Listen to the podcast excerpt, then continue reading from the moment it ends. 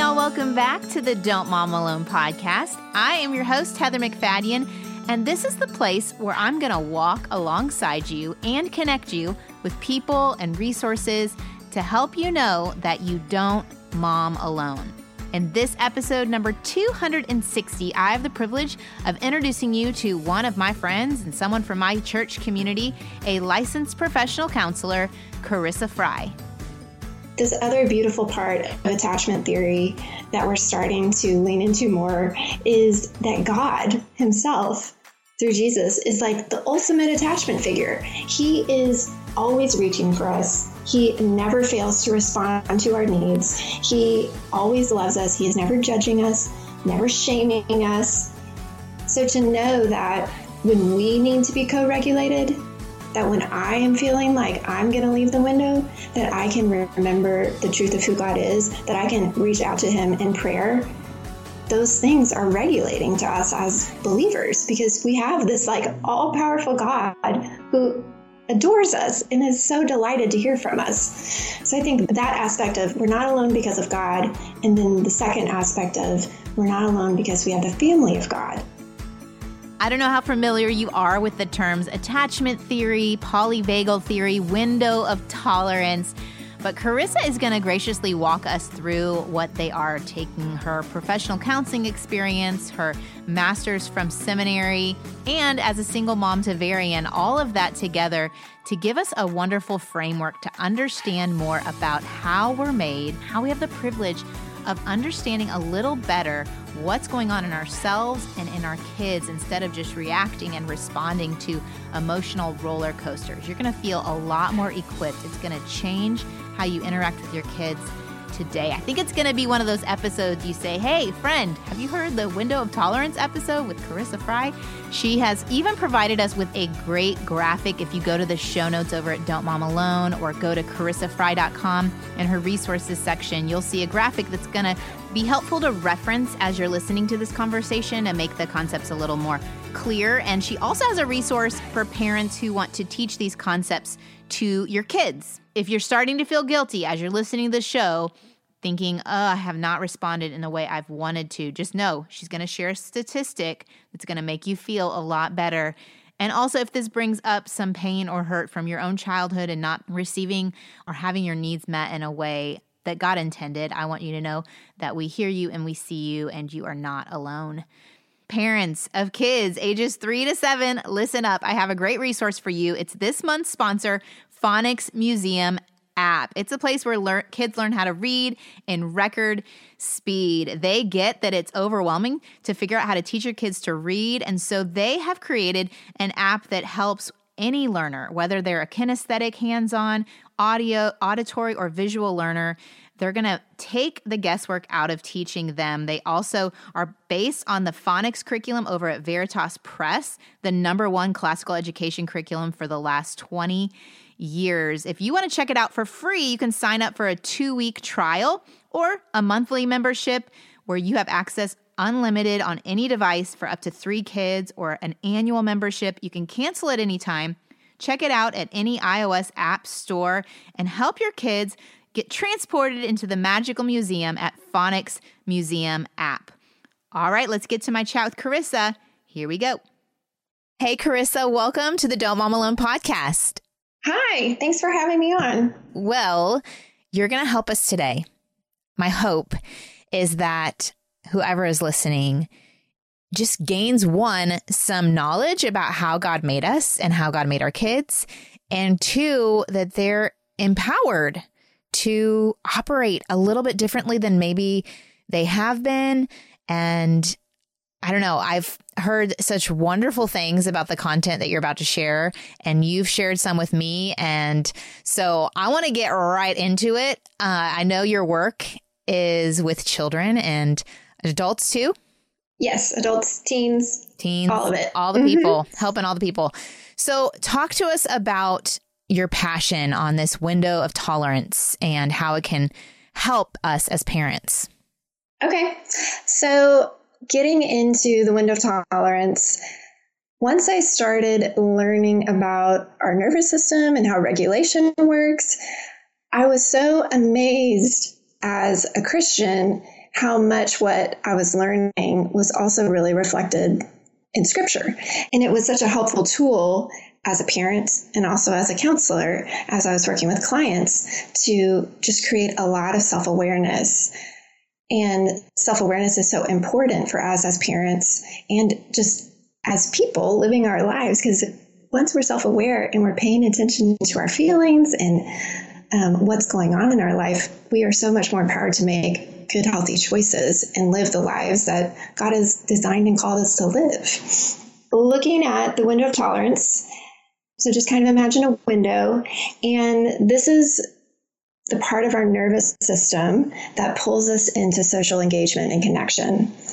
This is where we find an optimal amount of energy, where we can communicate well, where we feel connected and safe. This is where our thinking brain, sometimes you'll hear that, that term thinking brain, this is where our thinking brain is engaged. We can consider consequences. We have access to logic, to reason. We can problem solve. We can be curious.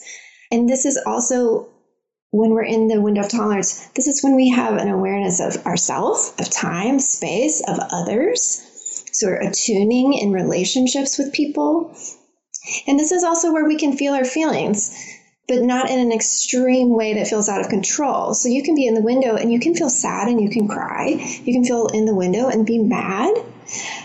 And so we want a full awareness of our feelings in the window. That's a key part of it we call it the window of tolerance because this is where you learn how to tolerate life. And so, in the window, imagine a baby, when an infant is born, their window is very small. They don't tolerate much. So, when they get wet, they leave the window. When they get tired, they leave the window. When they get hungry, they leave the window.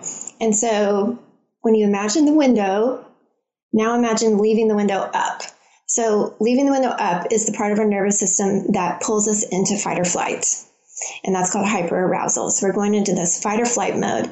So when a baby gets wet or tired or hungry and they just start screaming their little heads off, it's because they're communicating, I have a need and it's not being met and I'm feeling really terrible inside of my body. And so when we're in this place of fight or flight, our bodies do not feel good. We have too much energy and it can look like rage, it can look like panic attacks, it can look like a lot of fear. When we're in this place in our nervous system, we might be yelling, we're defensive, we can be just kind of pacing, we might want to just run away. And one of the really important things to realize is our thinking brain is off in this part of our nervous system. We are no longer registering consequences.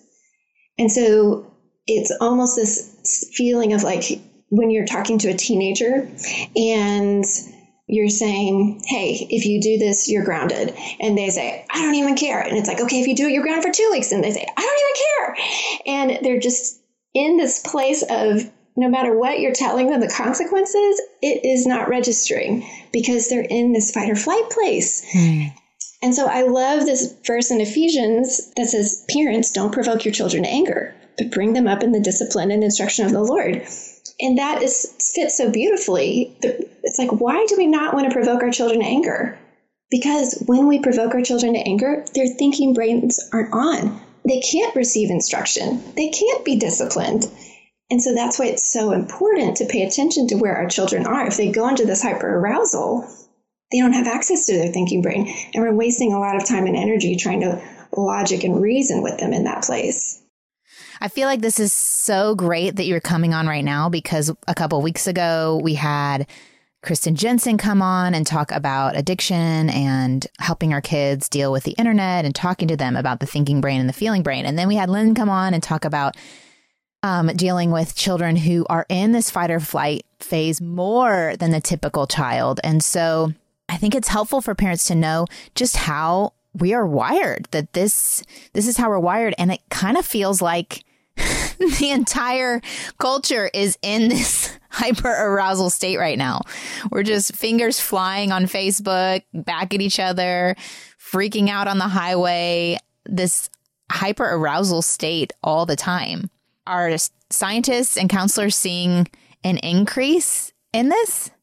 I don't know if it's an increase as much as it is just an awareness of like being able to define it better what's yeah being able to define it. Because often when i'm sitting with parents and i'm going over this and i'm saying okay this is what it looks like to leave the window and go into fight or flight. And then we'll get into what it looks like when you go into this kind of shutdown collapse. So many parents and so many teenagers and so many kids they're like oh my gosh I don't live in the window. I live in fight or flight or I live in collapse. Mm. And so just putting words to it is so helpful. I do think our culture we do. We move so fast and we don't give a lot of space for feeling our feelings and having a safe place to unpack what's going on or even just pause to pay attention because we're so busy. We have a million appointments and all the kids' things and all of our own things and church things and all the expectations. And so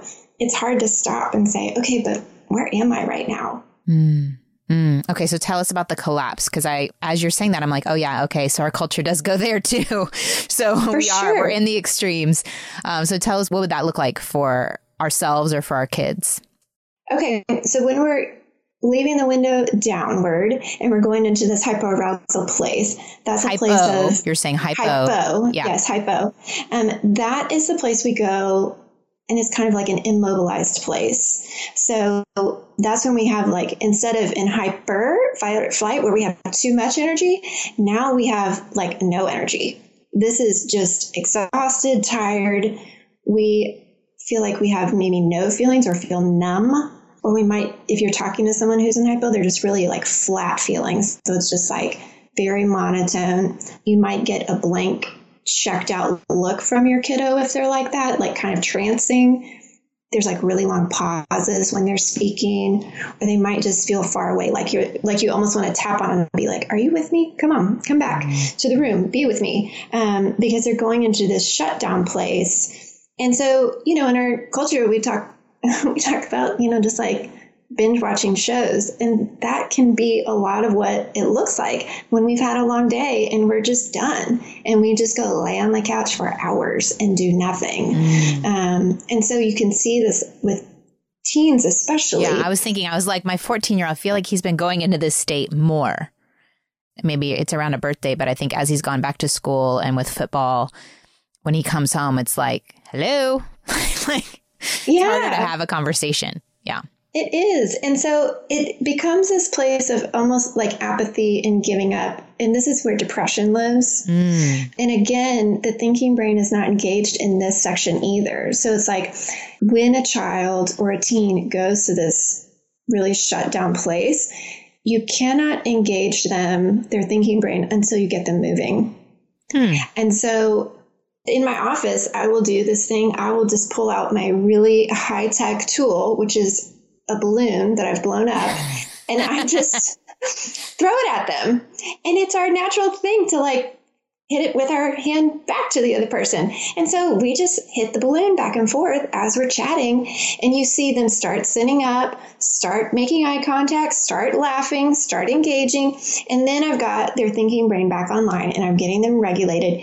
And then we can go into these deeper places of what's behind going into this immobilized place in the first place. Yeah, that's good. So, um, with moms, they could ask their kid, Hey, you want to walk around the neighborhood with me? Absolutely. And that might be a good time to connect. Yes. And it's not, I mean, I don't feel like mine's depressed. I just feel like he's just like not talking all of a sudden. And he just says he's so tired. Yes. And so, like within the window, we are moving up and down in our regulation all day. So, you know, like we wake up and we're lower. We're kind of like, oh my gosh, I'm waking up in the morning. Then it's like, you know, as adults, we're like, okay, now I'm going to have my coffee. I'm to get going. And then we're starting to have our lunch. And then we start to hit a little afternoon slump and we're starting to move down.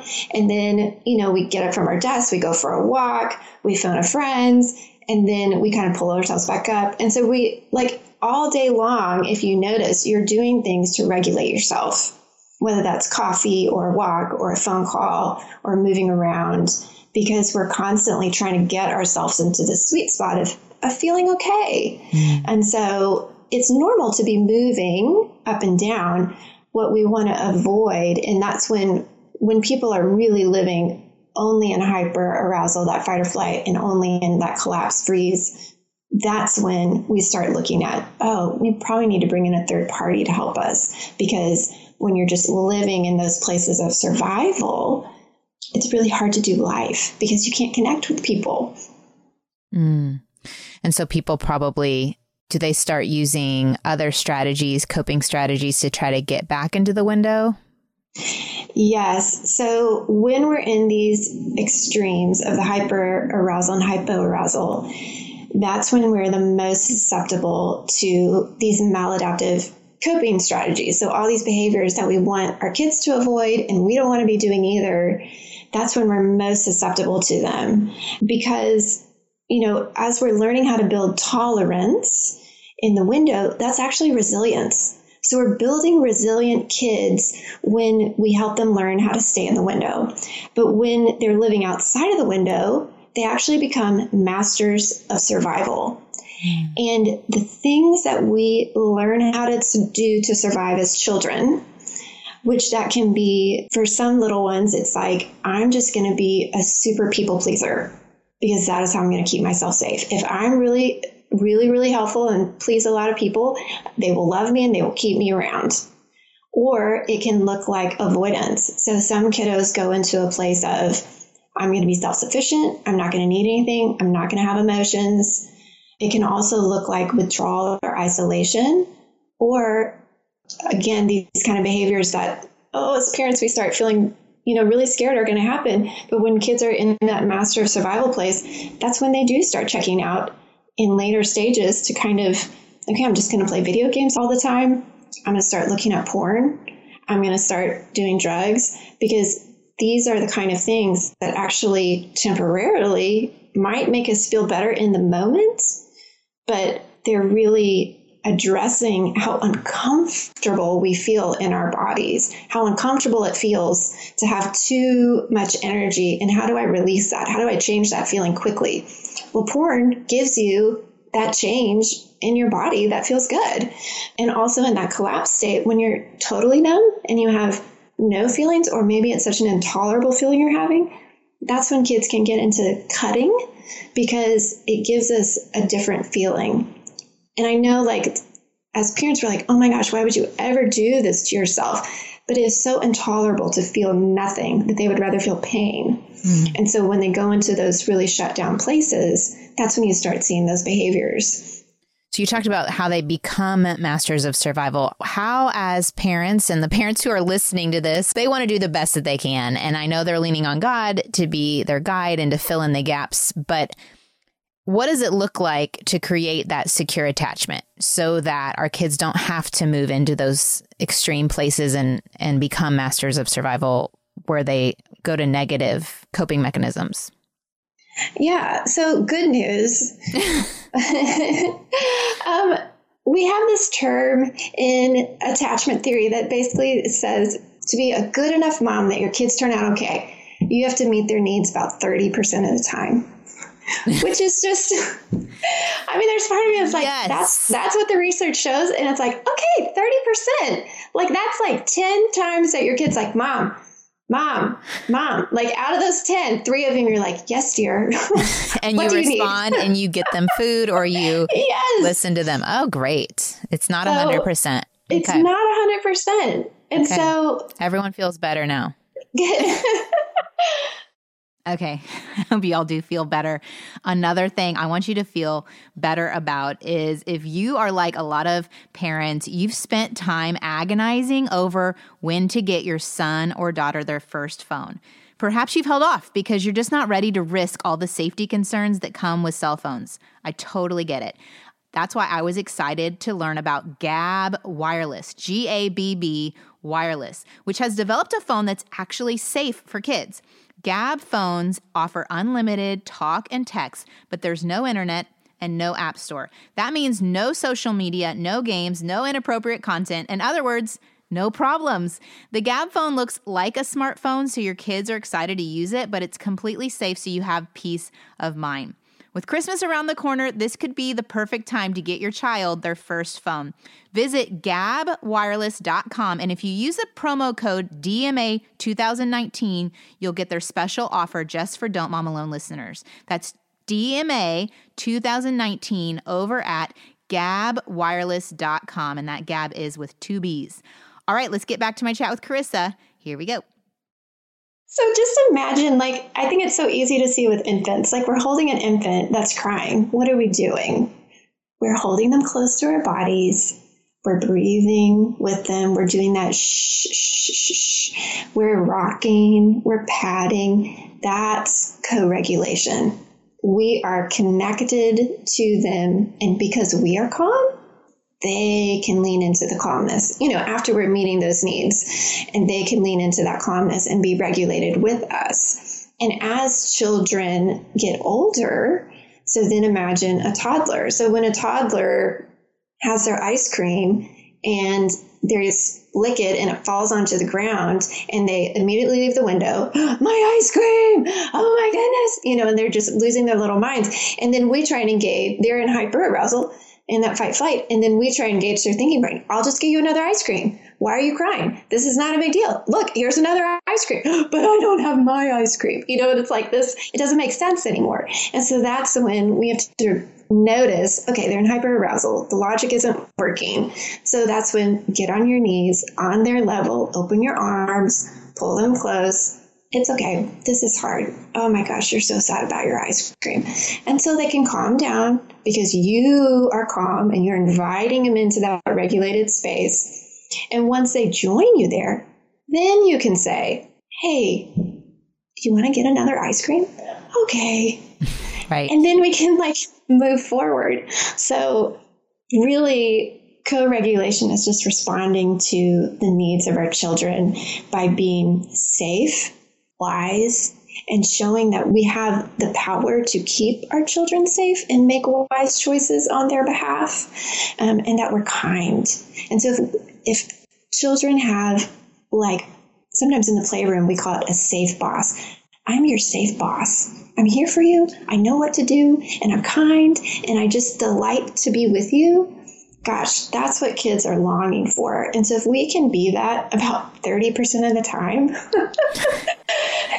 then our kids learn the skill of living in the window, being able to tolerate life even when it's uncomfortable, and building resilience.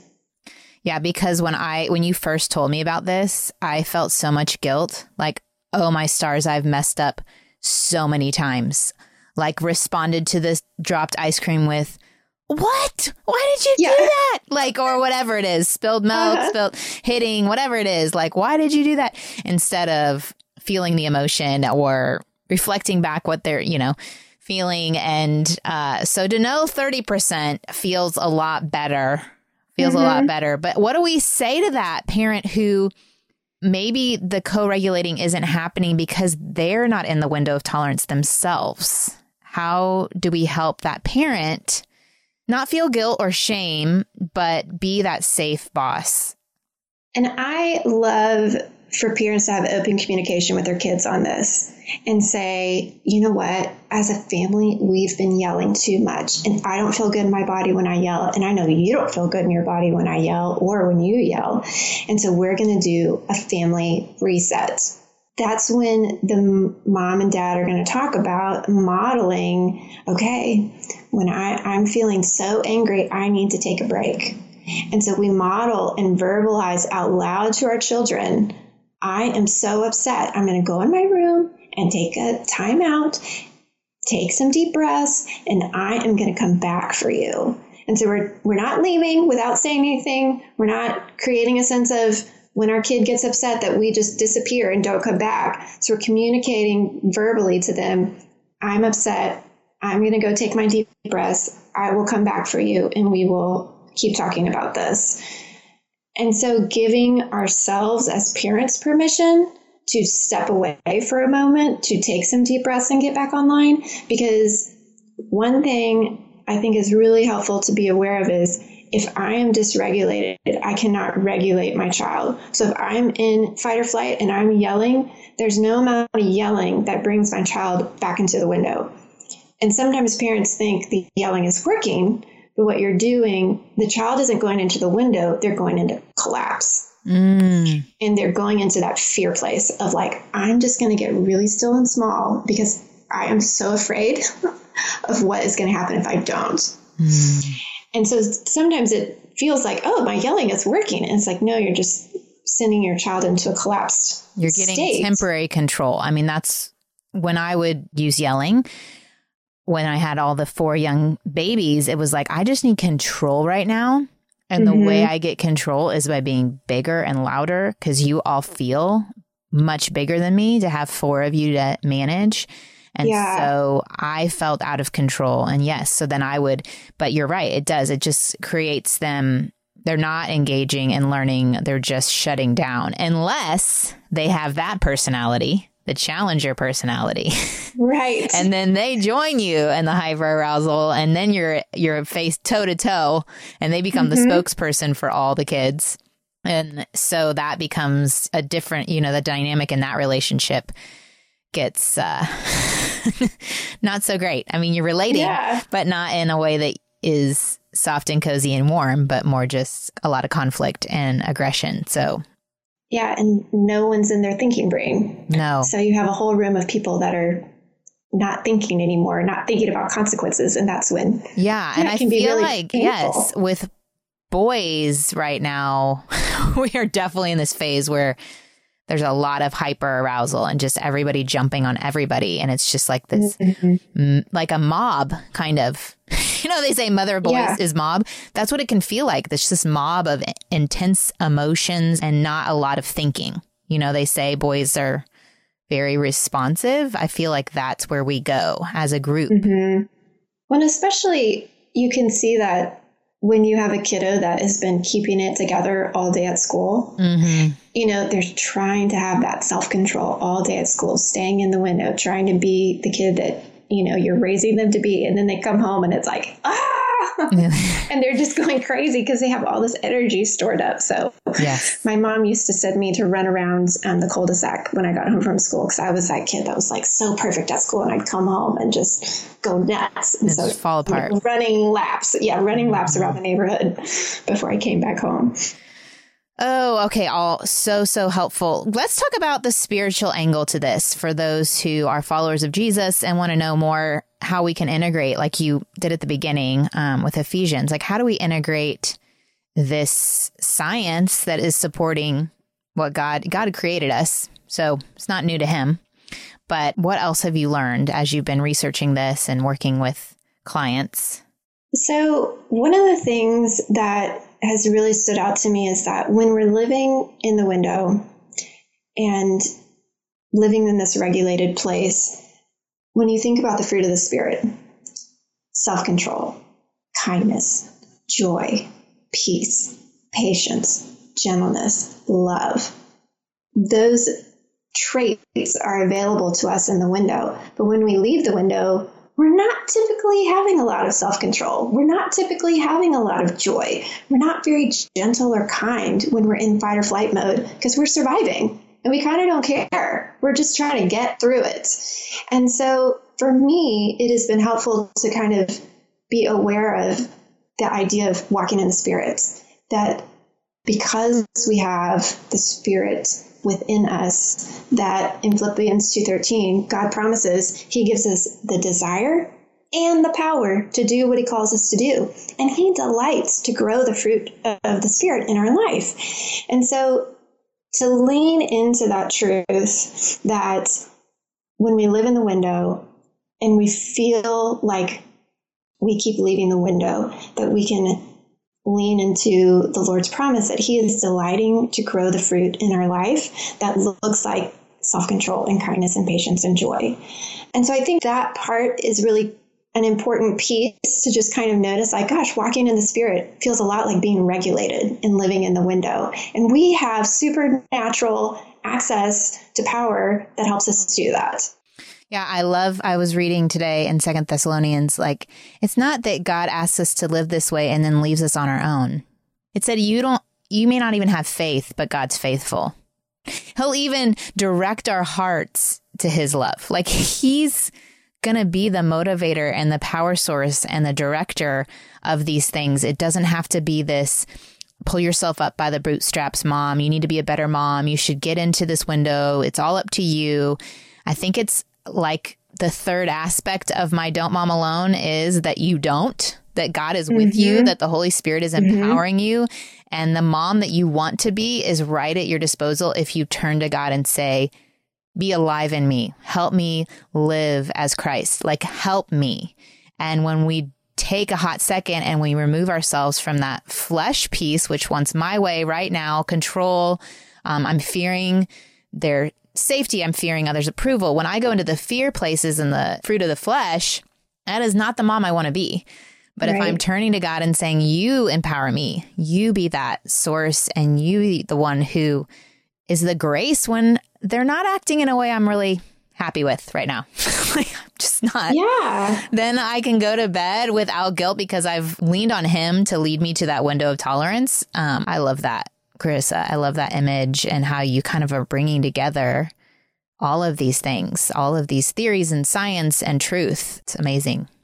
Well, then when you're talking about not being alone, yes, because this other beautiful part of attachment theory that we're starting to lean into more is that God Himself, through Jesus, is like the ultimate attachment figure. He is always reaching for us. He never fails to respond to our needs. He always loves us. He is never judging us, never shaming us. So to know that when we need to be co regulated, that when I am feeling like I'm going to leave the window, that I can remember the truth of who God is, that I can reach out to Him in prayer. Those things are regulating to us as believers because we have this like all powerful God who adores us and is so delighted to hear from us. So I think that aspect of we're not alone because of God, and then the second aspect of we're not alone because we have the family of God because yes, in Ephes- yeah, in Ephesians just five, it talks about you know instead of being like you said, living in the fruits of the flesh. So we go into these fight or flight or collapse modes, and we're tempted to go into these really fleshly places of you know drinking or checking out or being angry or controlling through people pleasing or perfectionism. Instead of doing those things, we can be filled with the Spirit. And it says, speaking to one another with psalms, hymns, and songs from the Spirit. Sing and make music from your heart to the Lord. And what we know about regulation is rhythm, dance, singing, doing that corporately and together is incredibly regulating. And we have in scripture that says, you know, if we participate in the body of Christ and we do these things together, we are regulating ourselves. And that's part of how God has designed us. And then He's given instructions in His Word about how to live this life that He's called us to live and is empowering us to live. So it's really beautiful. And you also mentioned to me, like, just this power of community that this family of God can heal the wounds from our family of origin. If you are feeling like, you know, maybe your parents didn't even give you that 30%. Mm-hmm. And there are real wounds, and you were a master of survival, and you haven't told a soul. You have never talked to a professional counselor. You have never told a friend, and you've just been walking life with this pain. I just think it's really powerful what you said about the family of God and this corporateness and this centering and this healing available to us when we let people in and let people know that that's part of God's design too.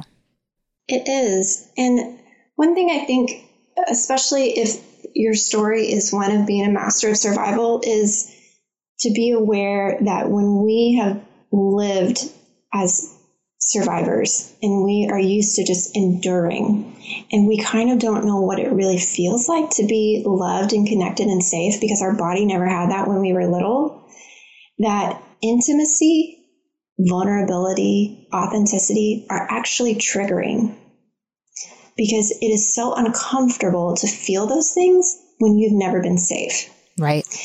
And so it feels very, very risky when you're a master of survival to risk trust, to risk sharing, to risk being vulnerable. And every little thing that looks like an attack or a discounting mm-hmm. of that vulnerability causes you to pull away again. Yes. Yeah. It's like, oh, oh I knew it. I knew it. See? Now I'm going back Yep. into my fight or flight. Yep. Mhm. Yep. Nope. Fight I'm or going flight back or into my hole. collapse. Yeah, yeah, Mhm, yeah. mhm. Mhm. Absolutely. Oh, Charissa, this is super, super helpful. Is there like a book on this? Are you going to write a book on this? Or is there a resource we can point people to if they want to learn more on this topic? Well, I will have the infographic posted on my website. Okay. And yeah, on the website, they'll have the infographic and then I'll have another couple of resources. Is there a book for kids that you can talk to them about these states and this window? Yes. There's a great kids book. I think it's called Rosie's Brain. And I read this with my son and it it talks about the different parts of our amygdala. It doesn't go over it in the same way that we just went over it, but it helps kids access, you know, when their amygdala takes over, which is that fight or flight place. It can be helpful for that. So Okay. I'll put that on there too. Okay. Thank you for taking time today. And I will link to your website uh, in the show notes. Y'all can find Charissa there. And uh, just really appreciate it. Appreciate you encouraging us and teaching us and training us on how to be the kind of parents we want to be. Absolutely. Thank you so much for having me. It was a pleasure. I love that Charissa pointed us back to how God is the perfect responder to our needs and how we have the privilege of walking alongside each other in worship. In that, I've got more episodes coming your way in the next few months with personal stories of that being true in people's lives. And so I love how she set that up. I want to pray for us as we're processing this information. Lord, I know that you are not a God of condemnation. And so I pray that anyone who is feeling just a burden for how they have parented in the past, that you would remind them the truth that every day we have new mercies and that we can't shame the person we once were, that we did the best that we could with what we knew at the time.